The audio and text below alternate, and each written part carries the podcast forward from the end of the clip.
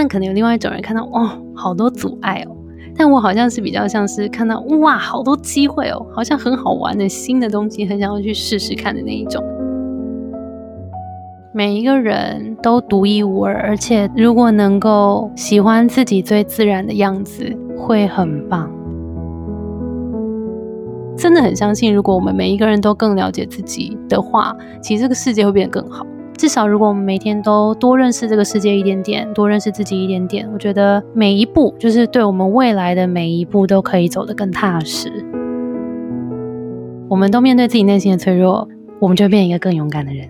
我很相信这件事。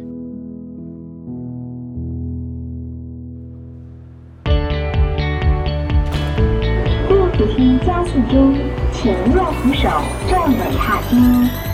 The escalator is speeding up. Please hold the handrail and stand forward. 嗨，我是 Jackie，欢迎收听电问题走左边，让我们一起自我成长，离开舒适圈，做最好的自己。今天非常荣幸可以邀请到 Between Girls 职场才女的创办人跟 CEO Grace Lee。Grace 真的很有趣，高中参加手语社，这个你也被挖出来。念正大二文系，毕业之后进入业务助理工作开始，然后三个月后就马上转部门，非常的 proactive 积极主动，成功的开始他的行销职涯的旅程。很喜欢行销，那后来到纽约 NYU 纽约大学去念行销，他的工作履历真的是，我觉得念出来大家觉得很扯，就是为什么做过 PM。业务、行销、零售、网络业、广告业，然后到现在创业自己的品牌 Between Girls。那我还没讲完哦，他还有 还是舞者、舞蹈老师，拍过 MV，还会制片、广告导演，然后又是演员，也是个行销才女。呀，yeah, 这个履历真的是很可怕、很长、很厉害。不就不务正业的一个履历。Uh, Between Girls 这个品牌，我觉得真的蛮强大的。他们会有很多线上课程，很多很棒的文章，不只是针对女生而已，啊、呃，男生也可以参考看看。然后很棒的线上课程，像是职场绝对优势，可以帮助你更认识自己，更发掘你的绝对的优势。然后也可以跟 Grace 有职场的 one on one 一对一。他们的网站很酷，不只是有这种职场的东西，还有一些 fashion 服装的东西，职场穿搭啦，怎么样穿 T 恤上班，看起来不会太邋遢。那你是不是把把我们的网站每一篇都看过？我做了不少功课。对啊，真的是哎，谢谢。Uh, 然后大家应该的，应该的，很多人应该都知道 Between Girls。那如果你第一次接触到的朋友，可以上 Facebook 打 Between Girls 职场才女，或是 IG 也是 Between Girls。Between 就是 B E T W E E N，Girls G O S 就是在 Go 跟 Go 之间 Between。没错。然后 IG 有个 Between Girls 底线 Workshop，他们的 Podcast 叫做。最近工作好吗？是最近工作还好吗？OK，最近工作还好吗？Just one word。Sorry。而且那个 Jackie 也有来这边受访，所以大家也欢迎来。最近工作还好吗？来听听 Jackie 的人生故事，也非常的精彩。然后大家可以上他网站，就是 BetweenGirls.com。Cool，我这样介绍你还 OK 吗？哎、欸，你就是太巨细靡遗了。我想说，这位同学要不要直接来我们公司当 PR？这实在是做的太完整了。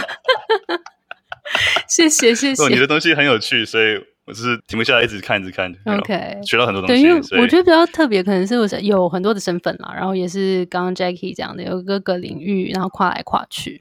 然后可能就会觉得一件事情好像做一做，发现 好像不是很适合我，就赶快跳船这样的 那种感觉。然后慢慢慢慢走到自己的路。嗯、然后也是因为过去有过蛮多迷惘的时候吧，就想说到底要做什么工作，那什么工作才适合我？所以后来也才会有 Between Girls 的诞生。因为蛮希望可以有更多的选择，然后把大家的经验放上来，让大家在做选择之前可以来这边看看。然后少走一点冤枉路。哎，我很喜欢你们 Between Girls 讲的一些，就是很多人觉得说，哦，我不知道干嘛，然后会说，哦，那我想要问别人的意见，请别人给我一些方法跟建议。但我觉得你们的切入点就是，你们是让我帮助你怎么更认识你自己，嗯，带你找到你自己想走的路。然后，嗯，我觉得这样角度真的很棒。谢谢。对啊，所以我今天很期待可以问你很多 Between goals 这些东西，然后还有你个人人生之涯，在你迷惘的时候，不停的转换的时候，啊、呃，你学到了什么经历，什么可以跟我们分享？好啊。呃、那。第一个问题，想先了解你，Grace，你是个什么样的人？你可以用三个形容词来形容你自己。三个形容词，对，好，这是你的第一个问题。然后我就发现，我其实还没有好好想好，我没有好好。没关系，临场感更好。我觉得，我觉得不受限，乐观，喜欢跳舞。嗯，OK。你喜欢跳舞？为什么喜欢跳舞？会给你什么样的感觉？啊，跳舞给我很自由的感觉。然后，但是在自由当中，嗯、因为你是有音乐，所以跳舞嘛。通常是因为听到了一个音乐，然后你的身体想要对它有反应，然后去跳舞，是跟着你现在的心情，你可以自己去挑选音乐，或是你可以让你的身体跟那个旋律或是节奏融合在一起，然后去有一点点创作，然后但是又很活在当下，enjoy 的那个感觉，蛮喜欢。我记得你之前也说过。特别喜欢会跳舞的人，工作上合作啦或什么样，因为你觉得跳舞的人就是这你也知道，自信啊，做自己，对不对？嗯，真的很可怕。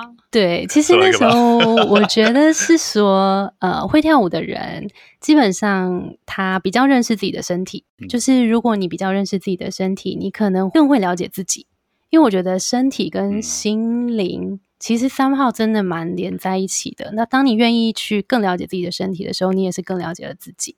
那通常会去跳舞，然后钻研自己舞蹈上面的进步。其实你应该是更了解自己的。然后再来是，我觉得跳舞的人，至少我身边的朋友啦，这些热舞社的朋友们，其实都很拥抱多元。就是会很觉得这个世界是各种观点，然后各种多元的人。就是你看到人家跳舞的时候，你尤其是街舞吧，你不会去判断说他跳得丑或漂亮。就是每一个人都有自己的风格。那我觉得这个也是我非常相信的。就是刚刚 Jackie 有说，嗯，你有发现说我们在讲的职涯观点，并没有要跟大家说什么样一定是对的，而是你要找到自己的风格。那我觉得这个风格是不管生活还是职场工作、生活态度等等，就其实我们都应该要有自己的风格。所以我觉得那个风格延伸是从你的多元的观点、多元的接触，然后你不去判断什么东西才是对的，什么东西才是错的时候，那个多元就会出来了。哇哦，好深奥的回答 呀！yeah. 可能艺术就是一种没有对错的东西，我想是啊，画画也是吧，对不对？对啊，对啊，因为 Jackie 有画画，嗯、所以你看画画的时候，应该也是一个那个在当下吧的那个感觉，是吗？你画画的感觉是？可能跟身体比较没有那么强烈的手指连接，但是一样的就是活在当下，自由的感觉吧。对啊，对啊。我想问，就是当初为什么会加入手语社？哦，就是因为朋友一起去，然后我就跟他一起去。有没有很不负责任的回答？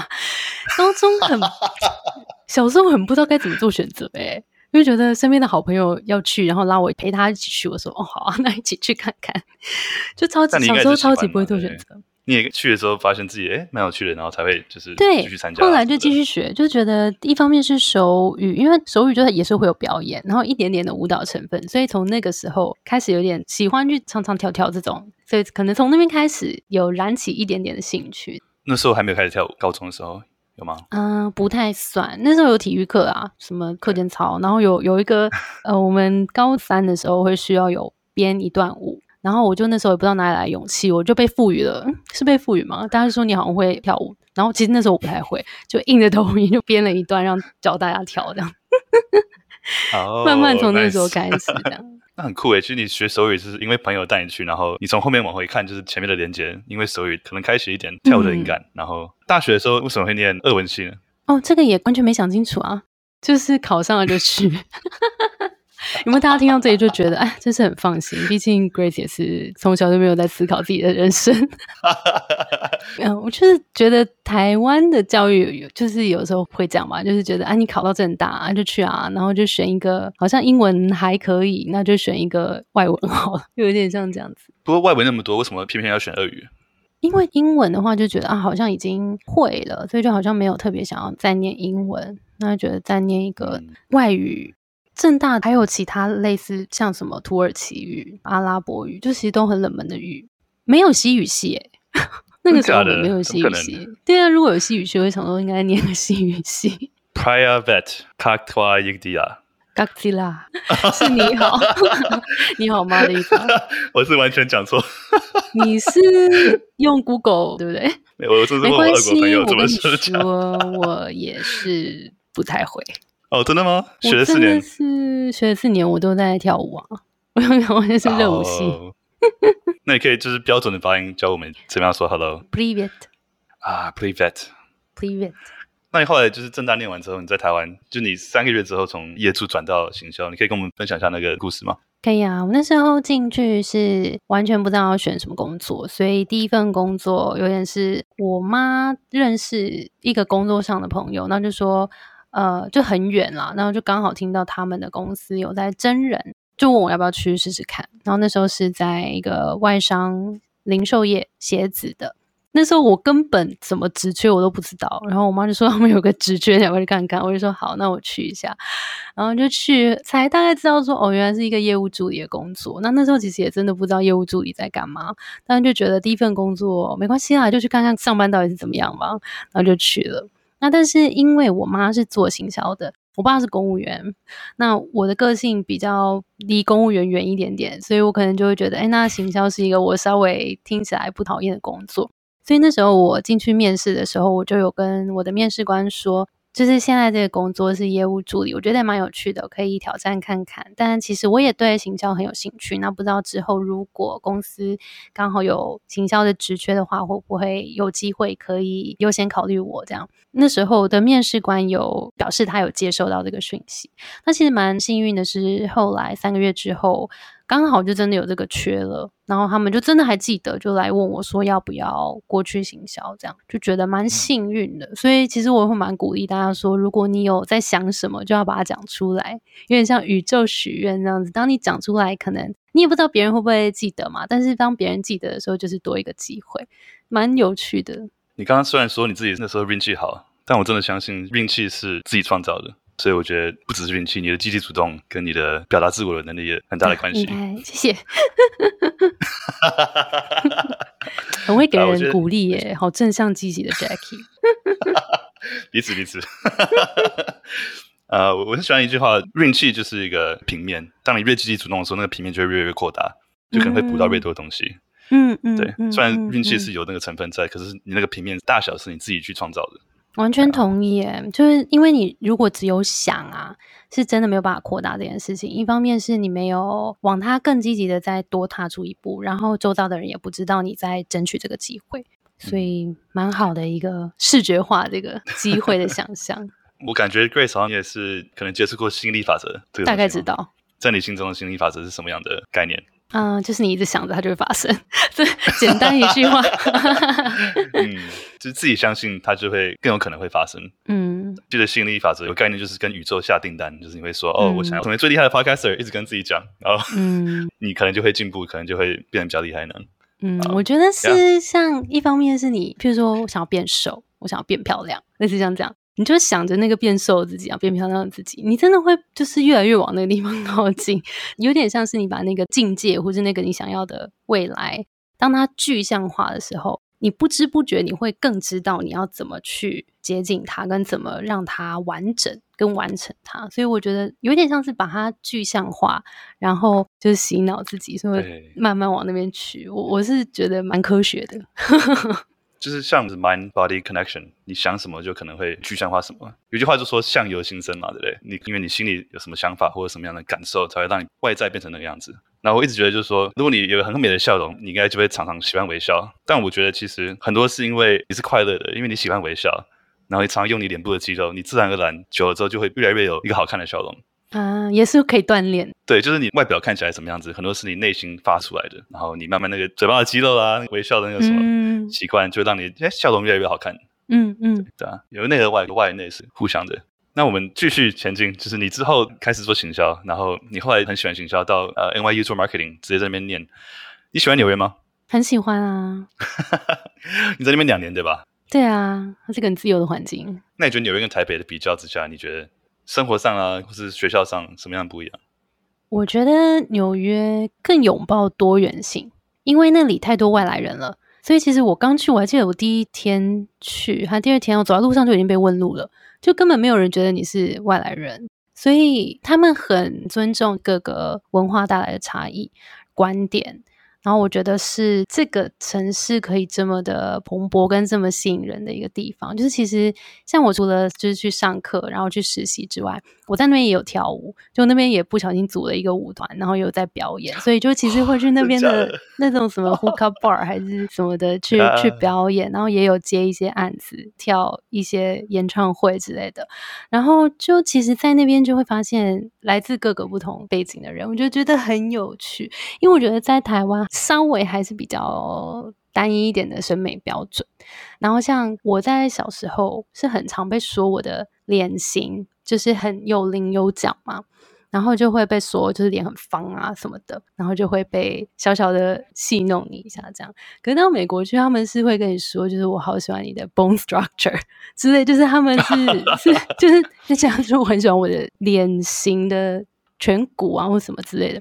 我就觉得这个当然是很外形的事情啦，但是其实细到他们的。对待朋友啊，然后对待各种不同的人的观点，我真的觉得是蛮拥抱多元的。我觉得在这件事情上，我是蛮喜欢的。感觉像雨琦会说，哎，为什么你这里不一样？会说，哦，你这边不一样，很棒。对啊，感觉对，以及他们的人真的好积极哦。对，我就觉得会去纽约的人都不是去那边度假或者去那边摆烂的，只是去那边有梦想、有目标，都是去冲的，有想法。嗯，对，所以在那个环境之下也会被他感染。嗯，因为你也待了五年嘛。对，那你看到纽约是怎么样？我觉得在纽约很可以做自己，因为。你再怎么怪，你都 不怪，怪真的。他们真的，我去前面就有人在地铁旁边尿尿，这是不是说要 encourage 这件事情？但是我真的太傻眼了，真的太傻眼。嗯、但好像大家都无所谓耶，大家就说哦，看一眼就走，就觉得嗯，没有什么奇怪的这样。对啊，然后我觉得很可以做自己，然后有你想尝试任何东西都找得到，大家都很有野心，动作很快，很积极。我觉得你也超级积极的，因为我们其实从第一次接触到说，哎，想合作，到直接开视讯开始录音。好像只有两三天的时间而已。对啊，快快快，就超快。对，然后 我们录完两三天前跟你录完，在你们 podcast 马上就结束，就说：“哎，那我们下一次什么时候录音？”然后马上就敲出一个时间。对啊。然后两天后，我们今天在这里。对呀。对啊，所以你就觉得你那个积极主动的态度，很多是纽约带回来的吗？好像有诶，但其实我想一下哦，因为私底下我其实蛮懒惰的。真的假的？就是，哇哦，就是我能够躺着，我就不要坐着。就是如果是我私下的话，但我觉得也许也是这样。就、嗯、是我对待工作是很认真啦，就可能工作上跟生活上有点还是想要区别一点。然后我觉得也有一种说法，我不知道你有没有听过，就是越懒的人越会追求效率，因为想要赶快把事情做完。没错，没错。嗯，对。我之前听你说你们 podcast 最近工作还好吗？你们还尝试一周双更。对，超猛。对，就我们还要做很多其他的事情。有啦，还有同事，啊、我们有同事很给力的同事。但因为那时候是觉得好像刚好那那阵子蛮起飞的，然后我们那时候想要尝试新的内容，有点像是一集是来宾的访谈，然后另一集是我们搜集很多大家的职场故事，然后我们自己聊给大家听，所以有点区别。那你从纽约回台湾之后，有没有什么东西让你觉得台湾是比较好的？台湾才有，可能台北跟 吃的水果。就台北有什么环境啦、啊，什么人啊，什么样的啊感觉让你觉得哎，这样很棒？我觉得台北还是家啦，就是对我来讲还是长大的地方，所以还是不一样啊。就对我来讲还是还是最温暖的吧。我真的很喜欢台北的人情味。真的吗？那是不是没去过高雄啊？高雄人很热去过去过，比台北热情很多。我跟你讲，就是你要走。真假的？有一次，我就跟一群朋友要去垦丁玩，然后我们经过高雄嘛，然后我们就有朋友要领钱，然后我朋友就在路上就是说：“哈，我最近的 ATM 在哪里呀？”就是他只是在跟我们讲话而已，就就有路人回答说：“前面右转就有一个 Seven 喽。”就是很棒，你以后只 就走在高雄，只要向天呐喊，就会得到答案。我觉得很棒，像宇宙下订单。对，就是觉得今天的主题就叫做 向宇宙下订单。真的，我觉得台北人情味就就已经很温暖了。真的，你是跟哪里比啊？跟纽约比，对，有点极端。虽然我觉得纽约也蛮温暖的，就是人也很好，但可能不是大家刻板印象中的纽约。民族性的确还是有点不太一样啊。我觉得纽约很棒，就是你要做任何事情都可以马上去做，就是都很近，地铁什么都很方便，嗯嗯，然后大家都可以很 spontaneous，就是说哦，十分钟后我们在这个 bar 见，下班后吃个饭，嗯，就很可以临时很即兴的约到很多不同的朋友。在台湾感觉就比较需要计划，说哎，我们下礼拜礼拜几吃饭啊？怎样怎样？我觉得纽约人比较 spontaneous，比较即兴一点。哦，这我也很喜欢。那我好奇，那时候在纽约念完书，你没有想待在纽约，你就马上回台湾吗？嗯，对，我那时候有实习，就是我在念书的时候做过两三份实习的工作，然后那时候其实都在新创公司实习。这也是为什么后来回来我就待网络业。然后新创公司，然后后来甚至是自己创业，我觉得跟那段经历是蛮有关系的。然后后来，其实我其中一个实习的公司有在问我有没有想要留下来工作的打算，但那个时候我就是考量到，其实，在那边的工作有一点点，毕竟我还是有点像刚毕业学生，然后要比较像是从 junior 的 level 做起，因为我不像你是高中就过去。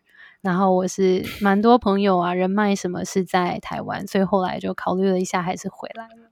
那你回台湾之后，嗯、你是先做 PM 吗？回来我先做了广告公司的业务，然后再去做 PM。Okay. 那后来就是创办 Between Ghosts。对，我中间其实还有接案过一阵子.接行销案子。对对对，就是广告的导演啊，然后制片。那你往回看你的人生啊、呃，这么多不同的 dots，不同的点，你会怎么样把它连接起来？好像全部都有连在一起，尤其是现在，我想一下怎么讲。过去，过去学生时代开始，可能起点是也是对自己有一些质疑，跟对生活有一些质疑，开始会去思考人生嘛。然后，如果实质上一点来讲，就是到工作之后，第一份工作开始学行销，然后对行销开始有一个大概的概念。哦，其实形象蛮有趣的，所以我就决定要出国深造一下，所以就出去了。那出去就是除了深耕专业以外，看了这个世界，观点也在更广阔了一点。之后，呃，回来又做了业务，然后在业务这边学到很多的是说服啊、沟通啊、谈判啊的这些技巧。所以那时候做了蛮多事情，是每天都在拜访客户，或者每天都在打电话。然后每天都要销售我的 package，我就要想说，怎么样让对方可以买我的 package？因为他是谁？然后他为什么需要我？他想要省钱，还是他想要解决什么问题？就是这种，我就觉得很有趣。然后到下一份是到网络业做 PM 了嘛？那那时候就是跟网络业就更了解了一点，就是会知道说，哎，工程师怎么工作，然后设计师怎么工作，我怎么把他们变成我的团队，然后可以一起来打造更好的 feature。那怎么样让大家都在流程底下可以把事情都做好？然后那时候我其实也是有做一些 product marketing 的事情，然后跟 project management 的事情。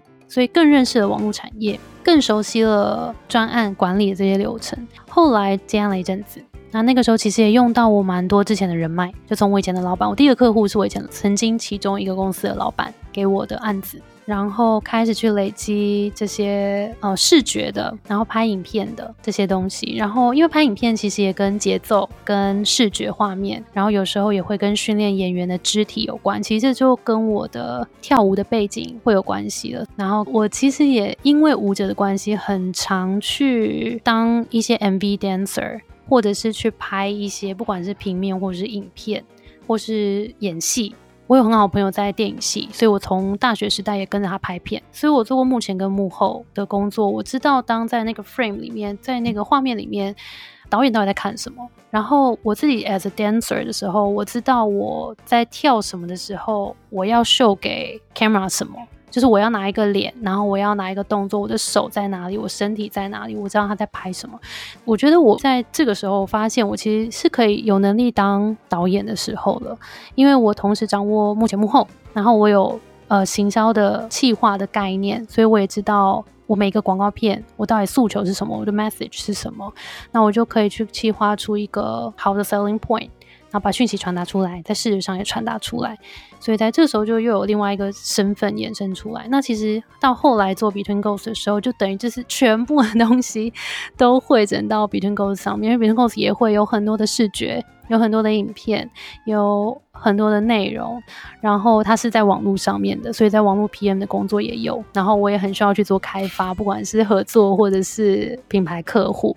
为什么可以活得下来？就是我有业务的能力，就是想办法也会拿到案子回来。然后就不要说最最核心的行销能力了，所以就是所有的事情最后都变成了 Between Ghosts 这样。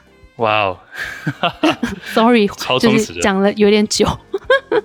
没有没有，不会很超棒的，因为我觉得很多人可能会觉得说，哦，我现在要做什么，或者之后想干嘛，为什么该怎么做，都很难把那个点连起来。但是听你刚刚这样从后往前把你的每个点连在一起，就是真的觉得你每一段时间做的事情，只要是你有兴趣或是你觉得有趣的，当下你可能不知道之后会用到或用不到，会会变怎样的发展，嗯、但是你往回看，一定都可以把那个点都连在一起。嗯，当下做什么都有它的原因，都有它的收获。你完全不会有什么浪费的几个月、一年或什么真的不会，大家不要想这么多，没有浪费的，真的，真的。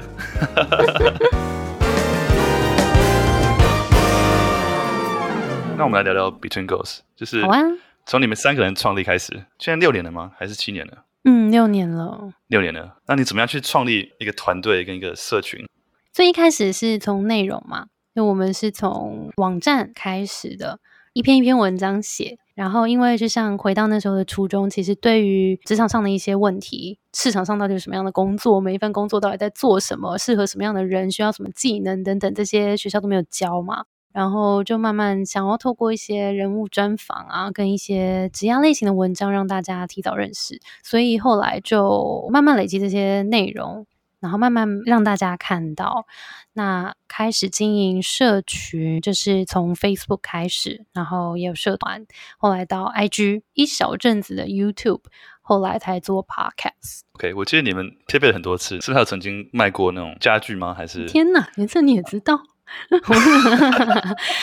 真的，就是我们最一开始其实曾经想过要做居家用品的选物电商，就是超级跳痛。然后那时候其实是真的有进了一些货来卖，但就是那个时候电商还没有很成熟嘛。然后大家对于居家的摆饰啊这些，好像市场还不是那么成熟。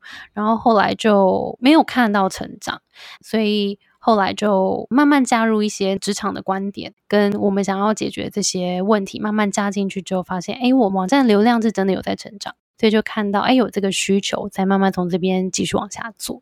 当初怎么会做居家这方面的东西？居家比较是我另外一个 co-founder 想要做的事情，所以那时候我们就一起试试看。那算是你们最大的 pivot 吗？算是.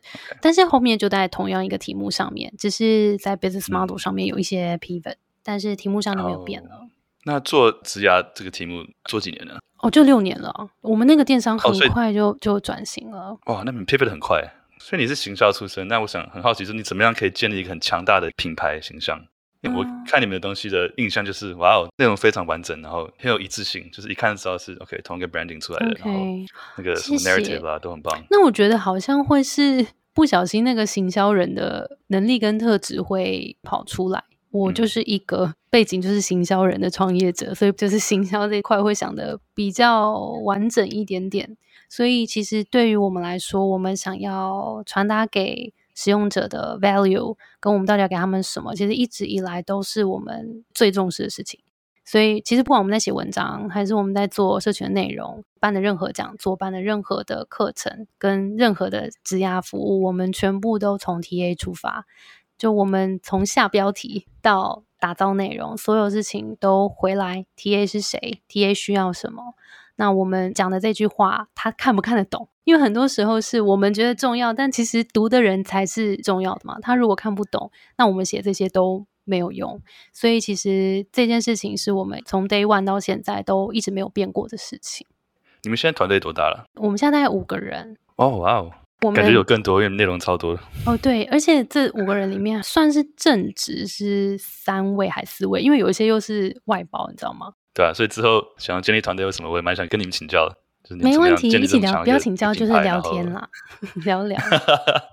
对啊，然后建立一个很强大的团队。那我在行销方面，就你们有线上课程，然后有一对一咨询。从第一眼看到你们的品牌，到你们网站或是 IG。到用户拿出钱包刷下去，觉得这之间 converting closing 的怎么样方可以更提高，让用户觉得 OK 这个价值是我认同的，然后是我愿意成交的。我觉得这个分两件事情，一个是一个是你比较长期耕耘的信任感，就是品牌到底在经营什么。我觉得信任感是非常重要的。你看到这个品牌，你会知道它不会给我假货。或者是它的 quality 是我可以接受，嗯、或者是它给我的价值就叫做它是市场上最便宜。就是我们在看每一个品牌的时候，你会看到不同的东西。譬如说，你看到 Nike，你可能会看到，诶，它设计的也漂亮，然后品质也很稳定。那但是你看到全联，你想到的是它大概就是最便宜了。就是我们想到一个品牌的时候，会有一个不同的印象在脑海里。那我们到底想要出现在大家面前的时候，我们想要大家想到什么？那对于我们来说，其实我们很希望大家可以信任我们，然后我们是很希望可以陪伴在大家身边的。所以其实这个也会影响到我们选择我们的呃内容的通路，譬如说像 Podcast，它其实就是一个陪伴型的媒体。比起 YouTube 来说，所以其实我们刚刚有提到嘛，我们曾经做过一小段的 YouTube，但是发现其实以我们这样的性质跟主题，很容易就被旁边的一些就是吃蟑螂啊，或者什么就是一些很很很腥膻色，或是很就是就是很很、uh, 对很惊心动魄的人的一些标题所吸引了，所以我们的主题在上面并没有办法吃香，但是反而在 Podcast 上面。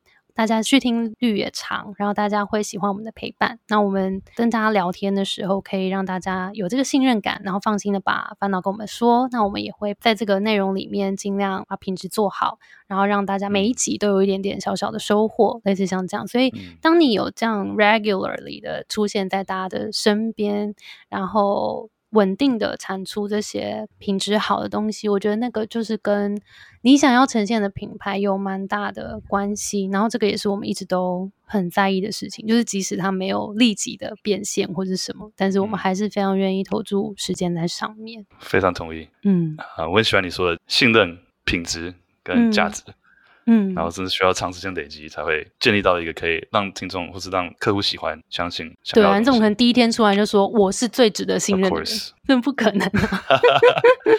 就很喜欢你刚刚说的，就是陪伴型的。你们的 slogan 我很喜欢，就是陪着你把职涯走得更漂亮。嗯，没错啊。对啊，很有信任感的感觉。嗯，然后你也会做一对一咨询。嗯啊，做这种 one on one，你得到什么样的收获？你有什么样的想法可以跟我们分享？我觉得想要先跟大家讲一件事情，就是职涯顾问这个角色啊，我们其实不能帮来访者或者是学员做决定。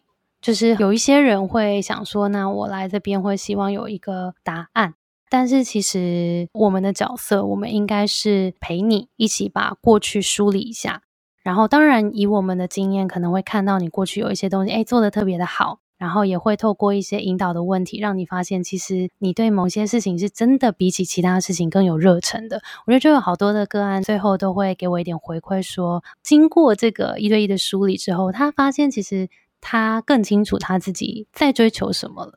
然后他也更知道过去有哪一些经验可以将它连接起来。那他聊完之后，发现他对未来的那个感觉更具体了，就有点像我们之前在聊的那个把未来具象化。那我觉得这是一个很重要的事情，就当我们对未来是更具象化的时候，我们就更知道第一步要怎么迈出去。对，这是一种。那当然，其实有一些人是会发现工作没有不喜欢，就在职场上的关系，或者是跟主管就是一直有点处不好，有点像这样，就是不太确定主管到底什么意思，然后主管到底有没有看到我的努力？我每天都这么努力，可是他好像都没有看到。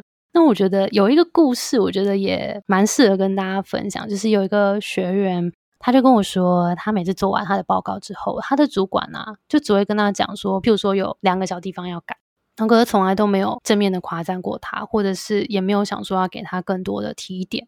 然后他就觉得，他就问我说：“那这样我到底是好不好？然后我到底 要怎么样才能让我老板更满意？”这样，然后我就说：“哎，其实你有没有想过，可能会不会你做的超好？然后他就只看到这两个小地方需要改，他只是没有把说你做的超棒这几个字讲出来。但他也许是已经很很满意你做的事情，然后只看到这两个小小的地方要改呢。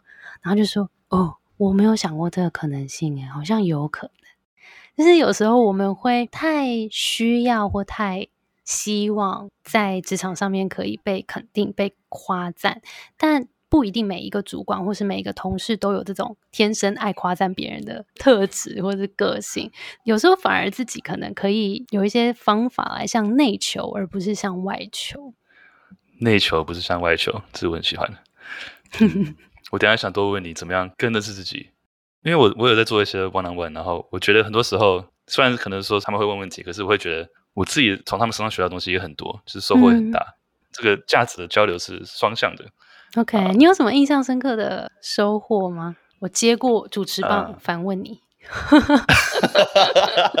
不愧是 podcaster，很顺。我觉得很多像我会跟一些淀粉，淀粉就是电扶梯左手边的一些听众粉丝，然后跟他们 one on one，然后就会学到很多他们的一些人生故事，然后他们经历过的一些人生的转折。就很像我可能现在在问你一些问题，然后我会也学到你人生的转折，然后你的想法，然后你的什么 idea。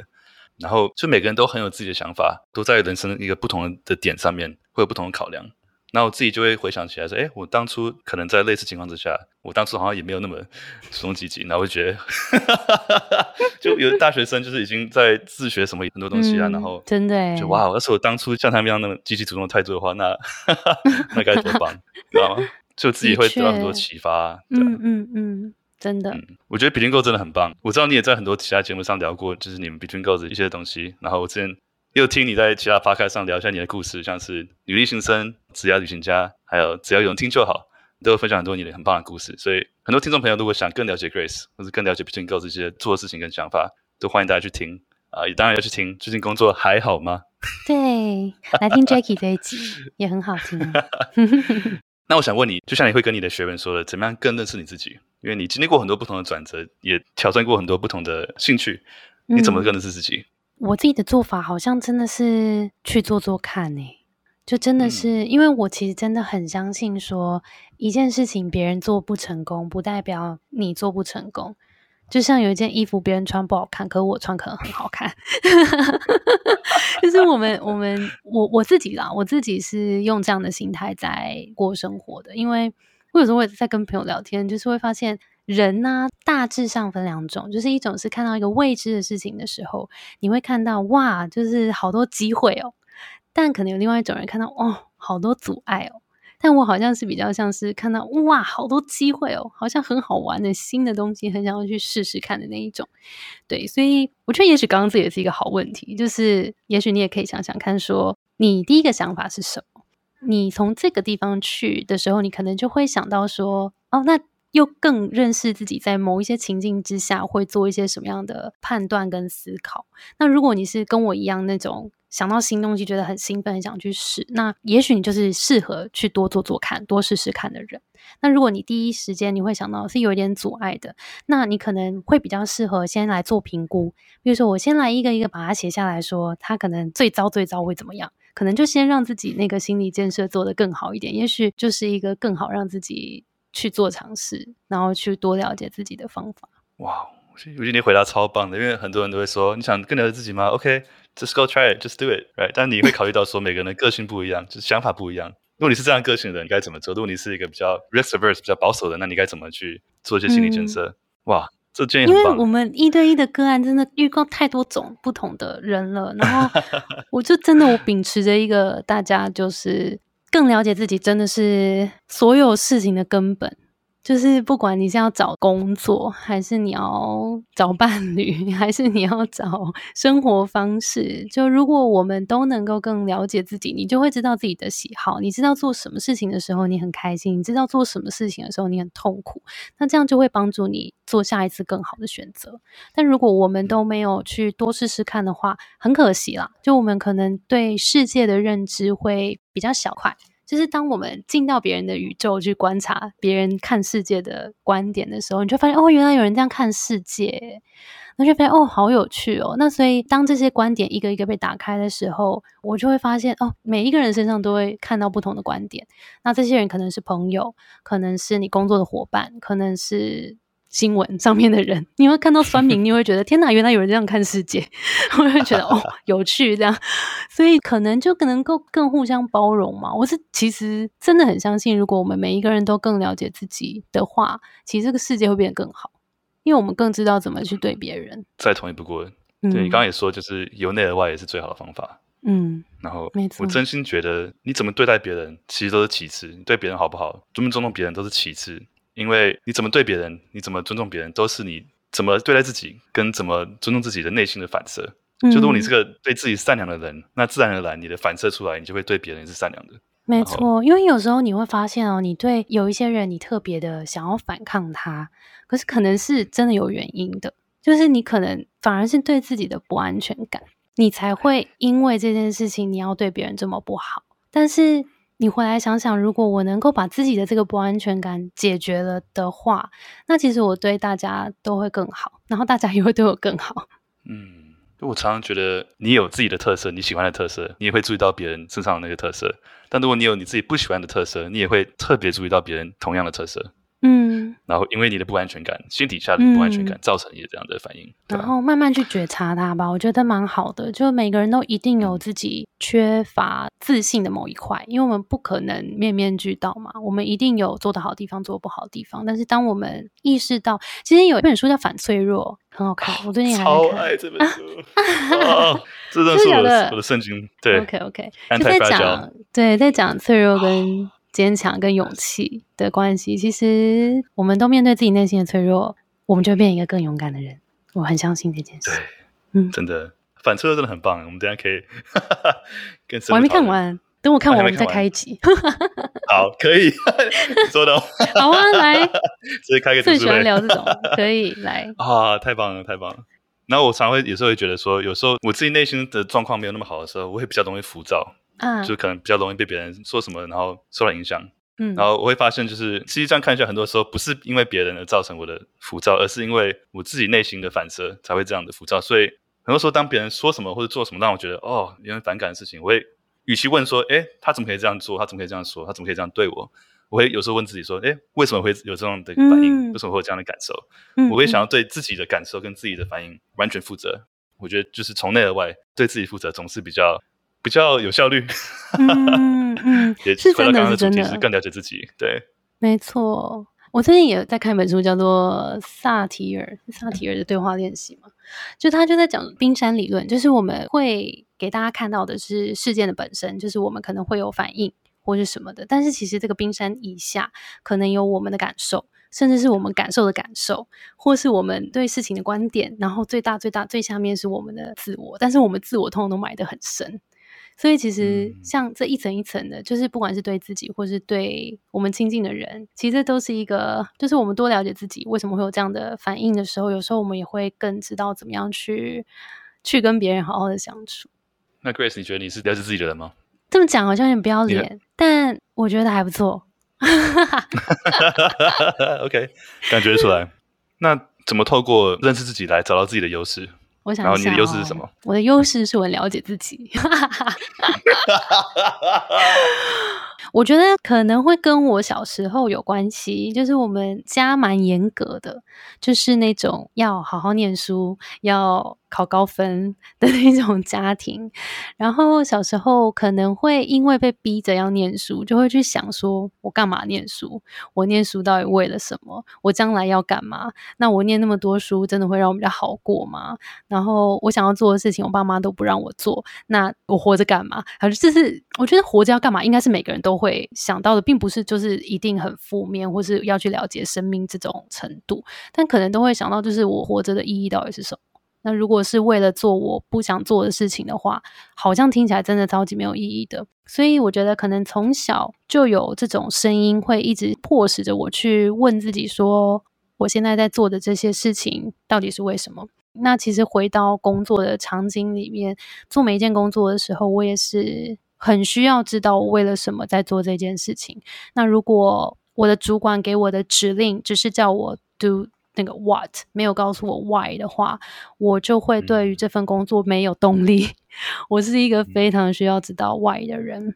那我觉得在这个一路一路慢慢长大的过程，可能每一件事情如果我都有去想为什么的话，应该就是一个非常好了解自己的方法。因为你会知道为什么我讨厌这个。为什么我喜欢这个？为什么我喜欢这个人？为什么我讨厌这个人？他身上有什么我喜欢我不喜欢的？那他喜欢的我可以怎么样拿到更多这个特质吗？如果不喜欢的话，我身上有吗？我有没有办法去避免掉我自己出现这样状况的时刻？就这些可能是反思吗？或是一直问自己为什么的？这个 pattern 会一直出现在我的生活中，可能是这样，让我可以一步一步更去了解自己。你在做反思的过程中，有什么实际上的一些行为吗？或是你会用可能写日记啦，或去做冥想？哦，我小时候好像还真写过，哎，就是最最痛苦的时候吗？应该是学生时期，就是不知道自己在干嘛的时候，嗯、有写过一小段。然后后来反思的时候，我可能会是做用想的。对，我好像就是用想的，然后但是想了之后我会记得它啦，就是我，wow, 而且我我觉得我发现啊，我知道了，我没有，我记忆力很差，但是我会记得我喜欢的人跟我不喜欢的人的特质，有一点像这样。我觉得我好像蛮常会透过人来学习的耶，就是从我的朋友啊，嗯、身边的一起工作的人啊，就从观察人身上去找到自己喜欢跟不喜欢的。嗯，了解。我们刚刚讲了一些书，我很好奇，你对你人生影响最大的有哪些书？然后为什么？哎、欸，其实我以前没有很爱看书，哎，就是我小时候可能哦，真的读书对我讲就觉得要考试，念书这件事，一直到我创业之后，我才慢慢又依照自己的自由意志去选书，才慢慢又开始看书了。但是我觉得像我们刚刚聊到的几本啊，然后还有那个 Simon Sinek 的《无限赛局》也很不错，嗯嗯，然后还有我觉得 Start with Why。对，Start with Why，对，还有他的 Find Your Why 也不错。嗯，我也很喜欢 Simon Sinek。对啊，很会写。对，OK。所以我我觉得反而比较像是透过实践，然后去真的尝试看看，然后从身边的朋友人身上来做学习。OK，所以你是行动派。嗯。OK，我记得你以前说过，Dream big, start small。嗯。从小行动开始，对，这个也是我写在我 IG 上面的提醒自己啊，提醒自己。那你还有什么样的座右铭？除了刚刚的 Dream Big, Start Small。我在看我的便利贴有没有什么？我这边写了一句话叫做 “Lose a battle, win the war”。哦，那我看到还是蛮喜欢的。不是，我那时候在看一个影集，还是一个实景，还是干嘛的？然后那个时候，哦，那时候我刚好是在创业，去年还前年的时候，我觉得那时候我蛮挫折的，就是在找一些方向，对自己有蛮多质疑跟低落的时候。然后看到这句话，我就觉得其实就很励志啊，就觉得我现在可能有一些事情我做的不是很好，但是如果我们把它看作一个更大的战场的话，我现在你知道。所以不是说我们蹲的低，跳的高。就我们现在也许有一些事情没有做好，但将来我们是可以做好更足的准备之后，打一场更大的仗。哇，Lose a battle, win the war。中文可以说输了一场战役，嗯、但是赢了这场战争。没错，直接把战争赢起来。对。那你在人生中有什么样的 role models，就是效仿对象？嗯、效仿对象好像没有特定的谁。嗯但是我很喜欢从每一个人身上学东西，就是我觉得蛮呼应到前面讲的，就我很相信每一个人都身上有独一无二的特质，每个人都一定有优点，每个人都一定有缺点。那这些人身上，我其实蛮蛮常跟大家合作啊，或是认识新朋友，就从他们身上看到很棒的特质。比如说有些人他是，呃，一进来就会看到他。谈笑风生、幽默，然后一下进来就掌控全局的那一种，这种我也会觉得哇，这个特质真的是太棒了。但有些人他进来可能会先比较怕生一点点，但他一旦跟你熟了之后，他就会很重视你的需求，然后跟你就是交心的朋友这种，然后会让你觉得很放心、很有安全感这种。那我觉得这种也是很棒的特质。然后在工作上也有很多是那种执行力超强的人，然后或者是有那种策略思考超周全的人，但他们可能在另外一个层面，他们并没有办法面面都俱到。但是我就会觉得，如果可以从每一个人身上都学到他们一点点这些东西，我觉得就是很棒。三人行必有我师焉。对，等一下在卖弄中文是不是？啊、你会以为会一句就讲出来？没有啦，像你这个有机会一定要一定要讲一下。那你刚刚提到挫折，那我觉得很多时候就是你可以看到一个人成功，看到他风光彩面的一面，但是很多时候你真的看到一个人真正的 character，他的个性、他的性质、他的毅力，是在他面对挫折的时候怎么样跨过这个挑战，怎么样继续前进。所以我觉得从一个人挫折的经验，可以真的是可以学到很多。然后通常很多时候，像我自己也是，就在挫折的时候，通常都是我自我成长最大最多的时候。所以我想蛮想了解你经历过什么样的挫折，如果你有想愿意分享的话，怎么样去面对，怎么样去度过？嗯，我觉得其实创业之后就会发现，以前的挫折好像都真的都很小，所以我可以直接分享那个创业之后的。那我觉得创业之后，很多时候的那个挫折是有一点深啦，因为创业之后已经没有老板会告诉你说现在做什么才对，然后你做到什么程度才叫好。然后你现在做的这个决策，明天到底会怎么样？就这些不确定性跟那个标准，都在自己的手上，所以有时候会在这当中充满怀疑自己的决定。那这可能包含各种决定，就你今天决定这个月公司要做什么，下个月要做什么，这半年要做什么，今年要做什么。然后这一件事情，它有时候有赚钱，有时候没赚钱，有时候没赚钱还不一定是最痛苦的时候，有时候是最赚钱的时候。可是做的那些工作，有一些方向其实并不是你最重视的事情，或是并不是你最想要做的事情。那我觉得，像在这些种种的权衡之下，可能会对自己有一些质疑。像我们的确在去年有做一个比较大的 pivot。那我们前一阵子在之前有一段是比较像是把自己定位成就是一个媒体，所以我们大部分的营收从广告来。那做那段广告的时间，当然也有很多的创意发生。然后我觉得跟很多的品牌合作，也都合作得很开心。但其实我更底层的声音是，我还是最想要能够帮助大家解决职涯的问题，我还是最希望能够让大家更了解自己。然后，因为我觉得了解自己这是最棒的事情，所以我真的很希望可以帮助大家了解自己，那推出各种适合这些 TA 们的服务跟产品。所以，其实，在那段时间，我就觉得有一点在做一些好像跟自己的初衷有一点不太一样的事情的时候，我有一点痛苦。然后，可是有时候又会觉得说，其实公司的营收还是很重要的嘛，所以你还是很大一部分需要考量这件事。所以那段时间，我就去把自己关了起来，我就去闭关了大概两个礼拜，然后好好的想了一下自己最近在干嘛，然后将来要干嘛，有点像这样。然后慢慢慢慢，但也不是说那闭关马上就问题就解决了，但是开始去思考沉淀之后，慢慢在后面做一些调整。所以也在去年的时候，我们就做了这个决定，我们决定要 pivot，然后专心的把一些职涯服务做好。所以我们也在那个后面就推出了线上课程，然后也做了一对一的服务。我蛮希望可以陪大家一起找到更适合自己的职涯。然后我觉得自此之后，虽然我们的确就是诚实的来说，我们的营收并没有比之前来的好，但是心里有一种更踏实的感觉。哇哦，很诚实吧？真的 真的啊！谢谢你这么诚实的分享。对啊，我蛮好奇，就是你遇到挫折之后，在闭关那两个礼拜，那两礼拜做了什么？怎么样让自己沉淀？我怎么都没做哎、欸，我去租了一个 Airbnb。放空。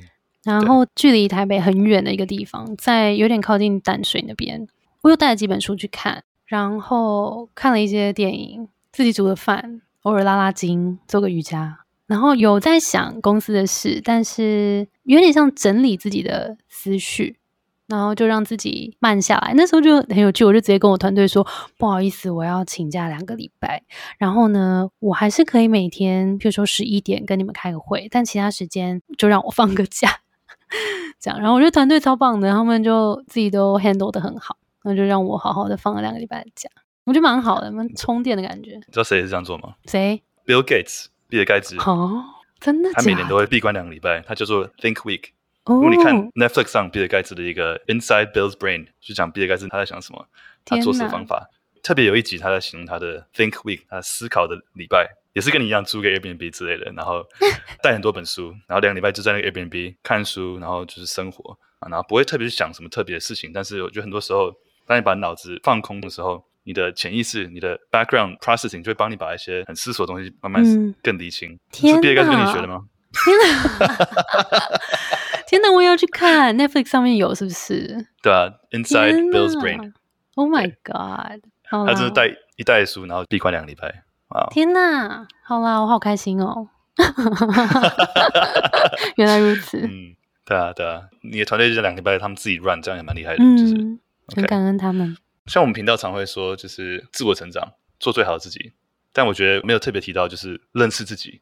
然后我自己也觉得，就是认识自己是自我进步的第一步。嗯，就你不知道问题在哪里的话，你没有办法解决这个问题。你不了解自己的话，嗯、你就没有办法让自己进步。所以。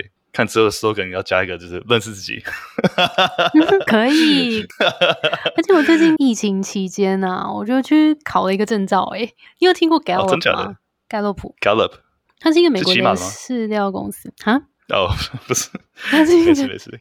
然后它是一个天赋的测验，然后它把我们人的特质分成三十四种，然后我们每一个人，他会有给你大概一百题左右的题目，让你去做测验，然后你就可以排出你的前五大、前十大天赋。天赋的意思就是你在直觉上。你会优先去使用的天赋，然后这个很有趣，就是这个天赋，你如果把它好好锻炼之后，它就会变成你的优势。那我就去考了这个，它叫做盖洛普的优势教练。我就在这段时间就念书，然后就考了一个证照，然后我就觉得这其实是一个蛮好玩的工具。就是很多时候我们，它也是一个很好认识自己的方法。就是譬如说，像我自己有一个特质叫做 a maximizer。极大化，所以我可能有时候会呃很想把一件事情雕琢得更好，或者是说我会习惯 from good to great 的事情，但是可能有一些它坏掉的东西，我就会懒得去修，有点像这样。但是有另外一种特质的人叫做 restorative，他就会习惯看到 bug，然后会习惯想要去解 bug。就我们每一个人在面对工作或生活的时候，我们就是天生的直觉会是这样去看事情。那如果我像我这样的个性的人，把我指派去做要去修 bug 的工作的话，绝对会死，然后我可能会痛苦，然后公司也会痛苦，因为我们就不在那个对的位置上面。所以其实透过这个，我觉得蛮有趣的，是大家可以去认识自己的方法。Gallop，G A L L O P 吗？对，OK。你有点像是那种遇到问题会想砍掉重练哦，对，我直接买新的。对，我跟你一样。对，对，就觉得比较干净，比较利落嘛，对不对？对对对，不用想那么多。对对。那从你不同的阶段，然后做不同的东西，你对成功的定义是什么？然后在这些时间内有什么样的改变？这个定义？成功啊，这超难的。如果真的是自己来说的话，我会希望自己可以更自由。嗯，大概就这样。OK，什么样的自由？自由很多种，内在、外在、地点、之间。我希望都可以很自由，就是可能在，但这是很贪心。这会不会就是很多人的想要的样子？我不知道。但有些人可能会想要更有名啊，有些人想要更有钱啊。然后我会觉得，我会想要的生活，可能是钱当然不能太少嘛。你要能够自由的生活，钱也是要有的。然后。如果能够做自己喜欢的事情，那也是一种自由。就我可以决定我要做什么，嗯、然后我想要在什么时候做什么。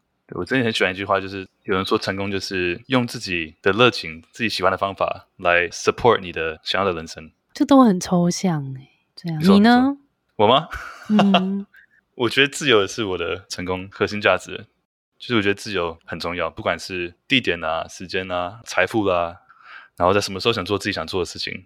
其实跟你也蛮像，嗯、然后我觉得最最重要的自由是可以做自己，嗯、就是说自己想说的话，做自己想做的事情，然后不会害怕别人对我有什么样的看法、批评。其实最重要的是，就是不会害怕自己对自己的批评，就是自己会嗯很自在，喜欢自己做自己的样子。嗯，我觉得那就是真正的自由，就是可以在路上疯狂跳舞，然后不管别人眼光，那种也是一种自由。嗯，嗯我懂，对啊，也是真的啊。就我觉得，但是现在人好像真的也是越来越。追求自由了，就来找我 one on one 的很多人也是，其实薪水不错，然后不想要做了，因为觉得不自由。然后那个不自由是，嗯、当然我我相信有很多的原因啊，就大家觉得不自由的状态，可能有可能是。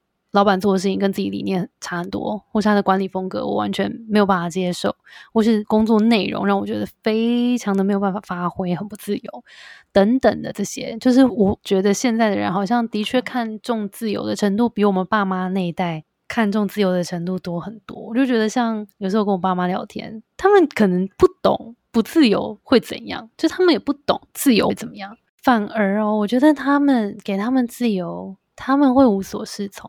就像他们现在可能到就是要退休的年纪，oh. 可是又看他们就一副不想退休的样子。有时候我又问他们说：“那你们觉得如果啊，那这样很好啊，就是不用工作之后，你们想干嘛？”这样，我就好像找不到真的想要做的事情。那这种时候就会宁可继续工作，这样。嗯、所以我觉得在那一辈跟我们这一辈真的差蛮多的。感觉就是不管是哪一辈，都会把可能自己的工作跟你的自我定义连接在一起。但我们觉得我们这一代工作是我们的一部分，但我们还有很多其他的，像你跳舞啦、演员啊什么，都是你的 identity，你的自我认知的一部分。嗯、所以如果没有这个工作，你还是可以很自由，你还是不会失去自己。那你觉得自由是你的核心价值之一吗？我觉得是哎、欸，嗯嗯。那除了自由之外，你觉得你还有什么其他的核心价值？你有想过这个问题吗？核心价值，我其实相信每一个人都独一无二，而且如果能够都喜欢自己最自然的样子，会很棒。嗯，就是我们本来就除了自由之外，我们都看到自己最真实的样子，并且拥抱自己最真实的样子，然后也喜欢最真实的样子，不需要去跟别人一样。嗯，认识自己，然后做自己也是一种自由。那你对快乐的定义有跟成功定义不一样吗？快乐定义就是踏实的过好每一天，踏实过每一天。嗯嗯，maximize every day。对，哎、欸，对，这有点像我，哎、欸，对我小时候就是因为想说，说我活着在干嘛？然后后来就是想到，我活着就是要快乐。好，那快乐什么意思？就是自己小时候会想那件事情。然后所以后来我就想到，我觉得快乐真的对我来讲，就是把每天都过好。然后不要让明天后悔。然后我今天能够掌握好我今天想做的事情，然后真的踏踏实实，比去过节日来的更重要。完全同意，我也觉得就是新年新希望，这些都是蛮虚有的东西，因为你其实每天都可以给自己目标，给自己希望。嗯，不需要等到过年的时候再 定一些。对啊，减肥不用到十二月三十一号才要开始，真的不用等到一月一号。那你每天这么充实的过，你有什么样的习惯？就是我们很多人会早起，想说做很多事情，但我知道你不是个早起的人，你是可能比较习惯熬夜的人。但没有说哪个比较好或哪个比较不好，就是每个人的 schedule 不一样嘛，对不对？那我知道很多我的朋友，他们就说哦，很早起可以做很多事情，然后可以头脑很清楚。那我相信很多听众朋友也是习惯晚睡，然后也是夜猫子，但是一样很有效率，或是他在寻找他自己最适合自己的 schedule。那你像你这样晚睡啦，然后每天做很多事情啊，你有个公司要 run。你有什么样习惯啊，或是什么样的方法去管理你的时间，跟更充实的过每一天？我跟你讲，因为我太懒了，对不对？然后我又 我又其实不是一个很自律的人，所以我都是用一个方法，就是我靠别人来制约我。所以，然后我、oh. 我靠 deadline 来制约我。譬如说，我就我知道我要在这个时间做好，我就跟别人约 meeting。我在 meeting 之前，我一定要把它做完。就用这种方法逼自己。嗯、我跟你讲，相信很多人一定是跟我一样。Oh. 就跟 Jackie 不一样，Jackie 真的很早起，我真的试图想要早起，只是做不到。但没关系，我们有我们的做法，好不好？我觉得我后来发现啦，就是我当我知道我要对别人交代的时候，我就会想啊，不行不行，这件事情不只关系到我了。然后我就会想说，好，不行，我这个 deadline 就是我对他负责，所以我要，我要，嗯，我要把它完成，这样。因为这个方法很棒哎。谢谢。对啊，这方法很棒。我自己早起也会用这个方法，就是跟别人约早起哦、呃，互相督促这样，对吧、啊？OK。所以你们是会起来的时候，然后就 text 对方或者打给对方说起来了没？这样吗？没有，我们有个社群，就是淀粉社群，然后会有个 Slack 一个频道，叫一起早起，然后我们就会哦，早起的时候就打个卡。所以就你看到大家都起床了，我们那个频道一开，就是看到五点有人说 早安，五点十分早安，五点半有人说早安，六点早安，哇！你每天看到这么多人都这么早起，你会觉得哎，自己有动力。Oh my god，真的很棒！就觉得跟别人一起督促的方法很棒。然后，嗯，对对对，或是说就是早起，你跟别人约五点半去跑步，你就一定会早起去跑步，因为你不想放对方鸽子嘛。真的，这个方法很棒，善用别人的力量，真的好。那你平常这么忙，你在工作跟生活怎么样平衡？你的时间上你怎么做这样切割？嗯、我其实是一个不太需要切割的人。我从大学的时候，我下课都去打工，然后去练舞，然后去实习。然后我从大学就开始教小朋友跳舞，所以我其实假日都在教课，所以我非常 习惯没有休息的时候。然后应该是说，呃，尤其是像譬如说教课这种事情，我现在其实到礼拜二晚上也都还有在教街舞。我还是喜欢拉大家一起陪我一起跳舞这样。那应该说，如果这些事情对你来讲做起来不痛苦，它可能就不一定会像在工作。所以对我来讲，好像已经是 integration 了，就不是说要 balance。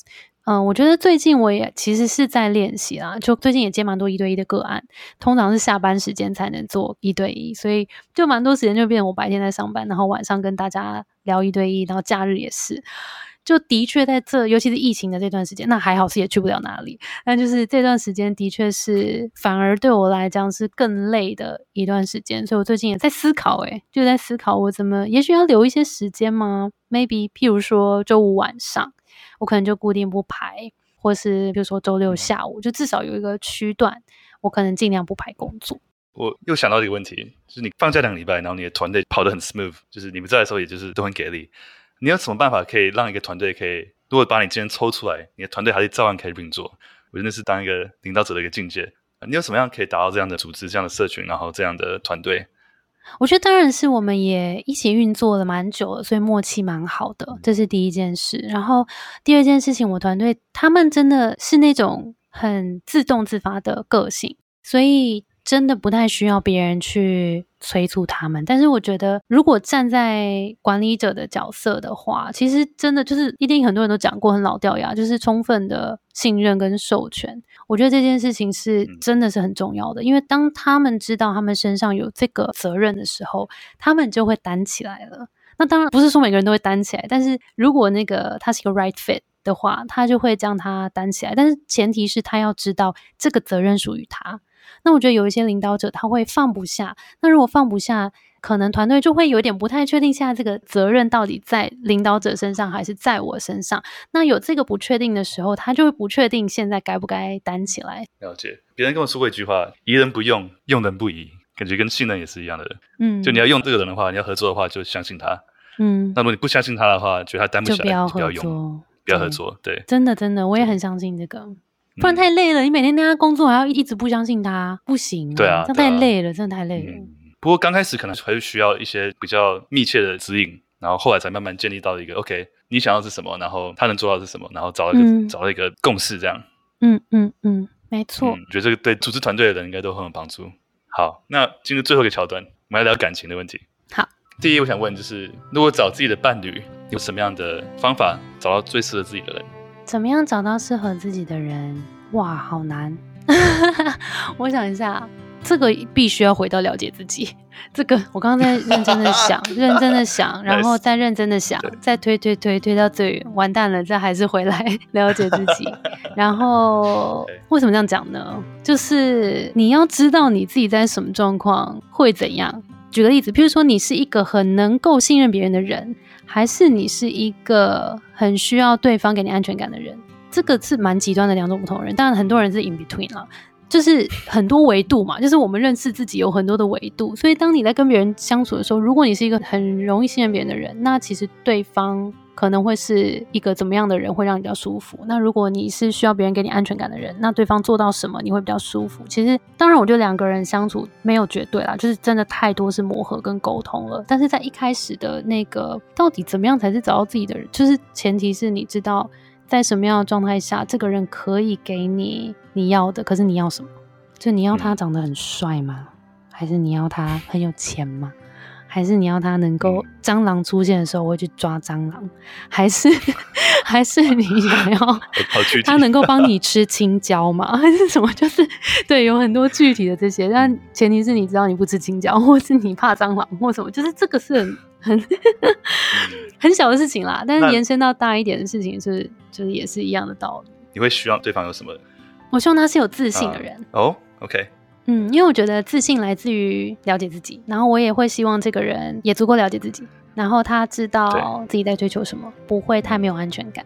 我觉得是感情里面很重要很重要的事情，因为如果你对自己没有安全感，你可能会一直跟对方要，可是一直跟对方要的时候，对方会很累。然后不知不觉，有时候会变情绪勒索，就会嗯，不小心会往一个容易争吵跟不好相处的方向去。好像真的很多东西是回到认识自己。对啊，你只好把这个放到你的节目 hashtag。哦，节目这一集直接叫做认识自己，就是没有别的标题了。OK，, okay 好，就是这个标题。对，我刚才我刚刚就想说，我不想要回答那么无聊，就是。怎么又讲这件事？然后后来想说 怎么办？就想了很多之后，又想说 推到最远，怎么还是这件事情？我觉得这样很好哎，就是你是从根本的核心的是相信这件事情，然后从这边延伸出很多价值，更多是自己就可以更自由做自己，自由可以拉到来到这里。而且我觉得这件事情的确是我真的觉得非常重要，所以也就是会变成 Between Goals 的核心价值，就是职涯是一个解决问题的情境。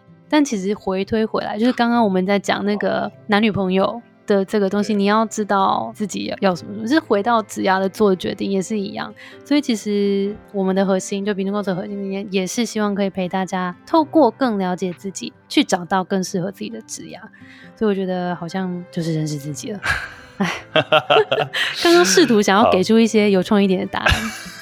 失败，不 会不会，就是很有主轴、很有重点的那个这一集，我很喜欢。OK，好，谢谢。有什么 take away 就是认识自己。对啊，大家听到耳朵长茧，想说够了吗？对啊，自我成长第一步就是认识自己。嗯，Grace，你这边还有什么想跟听众说的吗？还是想问的问题？谢谢 Jackie，我觉得 Jackie 是一个蛮温暖的人呢。然后大家应该知道你的背景就是一个工程师，然后其实是一个蛮有趣的工程师，同时又。很温暖、感性，然后又有一些你知道艺术的细胞在里面的工程师，同时解决问题，又同时喜欢认识自己，心灵充足。跟你聊天很愉快，谢谢。哇，彼此彼此，我也是不务正业的工程师。对啊，就透过这些探索。对啦，那我觉得可能如果最后送给大家一些小的 take away 的话，我会觉得蛮鼓励大家真的多做尝试，因为嗯。就虽然我们一直在讲认识自己，但认识自己到底要怎么做、怎么开始，其实都是每天的那一小步。那当然，就是我们也有讲到说，每个人的个性不一样，所以可能你也会找到更适合你自己的探索方式。那速度也没有一定要怎么样，没有人就是快就好，或者是怎么样。但是至少，如果我们每天都多认识这个世界一点点，多认识自己一点点，我觉得每一步就是对我们未来的每一步都可以走得更踏实。对啊，好励志。我我有个最后一个问题想追问，因为我觉得认识自己，你刚刚说就是勇于尝试是个很好的方法。嗯，但是你也不可能就是每件事情都是，所以会变成一个广度跟深度的取舍。嗯，因为你到头来还是要找到真的自己喜欢的东西，然后专注的投资在这个上面。嗯，那你在认识自己的过程中，所谓的广度跟深度，你会怎么样的取舍？或给别人建议的时候会怎么样建议他去广度上面找到一个最适合他的平衡？嗯，呃，我觉得看现阶段的状态。然后跟你有没有一个想要解决的问题，譬如说，如果是职涯面，那当然我们可能也会在更实际的一点考虑到你过去的经验跟你的能力跟发挥在哪一块可能会更有效率，就是在你喜欢的跟你擅长的这个交集，可能会好好来聊这个交集点，它可能就比较不会那么的发散。但如果我们在聊人生的兴趣的话，我倒觉得这件事情就可以不用急耶。像其实我小时候也学过钢琴啊，我学过很久诶、就是你知道爸妈叫你去学，我就发现哦，就是也是有啦，是可以弹出曲子啊，但是好像从来没有被说过说，哎，你真的很有天分诶、欸，或者什么的，是好像没有。但是后来我开始接触跳舞之后啊，我学的很快，就你可以感觉到你进步的速度是不一样的，然后你也会在 audition 的时候你会被选出来，所以也就是表示别人也会看到你做的比别人的更好。然后你自己在做这件事情的时候，你会忘记时间过得这么快，怎么练一练已经两个小时过去了。可是以前在练钢琴的时候就，怎么就是差不多了吗？怎么才十分钟？就是你知道，就是这首歌已经弹两次了，为什么还十分钟？那你会感觉到那个那个差别。所以其实如果说是这种兴趣上，其实工作上也很常会这样哦。你有没有发现，你做一些工作的时候，你会发现时间过得很快。然后做有一些工作的时候，我就觉得靠，怎么还没结束？这件事怎么还没做完啊？就就是这种小小的发现，如果我们从这些日常好好去观察自己的话，你可能会有一些新的发现。像我觉得跟你聊天也是时间过得很快。哎呦，这么会说话哎。好，那今天很谢谢 Grace，Grace，你要不要再跟大家说一下，大家可以在哪里找到你？好啊，那我优先来推荐大家去听我们的 podcast。我们的 podcast 叫做《最近工作还好吗》，里面有各种人物访谈，各行各业，然后也有很多怎么跟在职场人际关系啊，然后各种很多的小烦恼，然后也欢迎大家可以投稿给我们，我们会在节目上面聊给大家听。然后再来就是，如果你是 IG 习惯 IG 的人的话，你也可以在 IG 搜寻 Between Goals。B E T W E E N G O S，就也可以找到我们。OK，那今天真的很开心，我们跟 Grace 聊很多，Grace 真的很有趣，从学手语，然后学俄语，然后再学行销，然后纽约、台北各种不同的体验跟经验工作，然后自己创立 Between Goals，我们看到就是 Grace，她很知道自己核心价值，所谓的认识自己。我们虽然讲很多次，有好多好多聊不完的一些元素跟一些很实用的建议。我很喜欢刚刚 Grace 最后把他职涯跟学生时期不同的点都连在一起。我真的像刚刚 Grace 说的，就是不要觉得你现在做的东西如果没有那么喜欢，或是不知道为什么要做这个东西，或者下一个要做什么，就是这些东西很多时候我们往回看才会看到它的价值，才会看到它怎么连起来。就有谁可以说哦，我创业，然后我以前拍过 MV，然后可以当导演，是个演员，然后也会行销，又会业务，又会 PM，就是我觉得通常最厉害的人都是在不同领域中间的一个 intersection，一个交界处，在那边有发挥你最大的价值，你最大的实力点啊。所以 Grace 很明显就是其中一位、嗯、Between Girls 真的做的很棒，谢谢。啊、今天再一次谢谢 Grace，谢谢 Jackie，聊得很开心，很诚实的，你很诚实跟我们分享你的今天的挫折，然后你自己的核心价值，低潮，对啊，所以真的。很真诚、很真实的一集，然后提醒大家可以去更认识自己、自我成长，做最好的自己。好，那今天到这边，谢谢，谢谢 Grace，拜拜，拜拜。